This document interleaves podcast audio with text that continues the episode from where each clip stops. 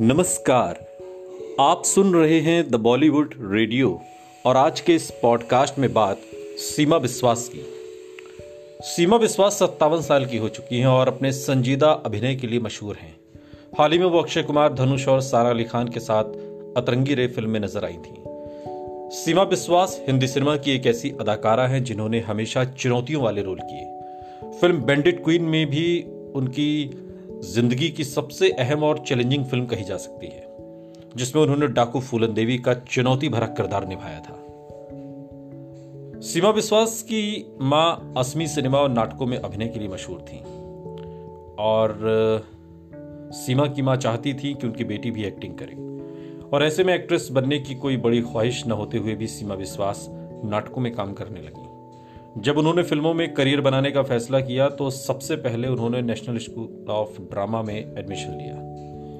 और national school of drama में admission लेने के बाद, यहीं से दुनिया को मिली वो सीमा विश्वास जो अपनी एक्टिंग से सभी को मुरिद कर देती हैं। सीमा का अपना खुद का छोटा सा थिएटर ग्रुप है, जिसका नाम जगमीरा है, और एक तस्वीर में जब शेखर कपूर ने सीमा विश्वास को देखा तो अपनी फ़िल्म बेंडिट क्वीन के लिए कास्ट किया। बैंडेड क्वीन में सीमा ने एक न्यूट सीन भी किया था, जिसे लेकर काफ़ी विवाद हुआ था।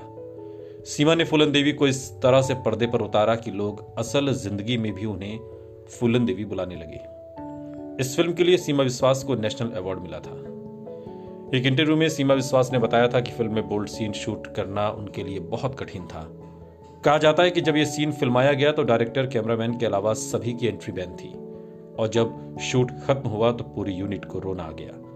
दरअसल फ़िल्म के एक सीन में पहले तो ठाकुर फुलन देवी का गैंगरेप करता है और फिर उसे बिना कपड़ों के ही कुएँ से पानी लाने को भेज देता है।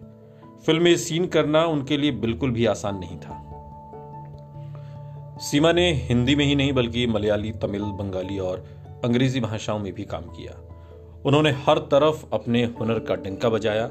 साल 2003 में एनएसडी के पूर्व छात्र निखिलेश शर्मा से सीमा विश्वास ने शादी कर ली। हालाँकि 2007 में दोनों अलग भी हो गए। सीमा आज भी फ़िल्मों में नज़र आती है और अपनी बेहतरीन एक्टिंग का लोहा आज भी मनवा देती हैं। सुनते रहिए। द बॉलीवुड रेडियो, सुनता है सारा इंडिया।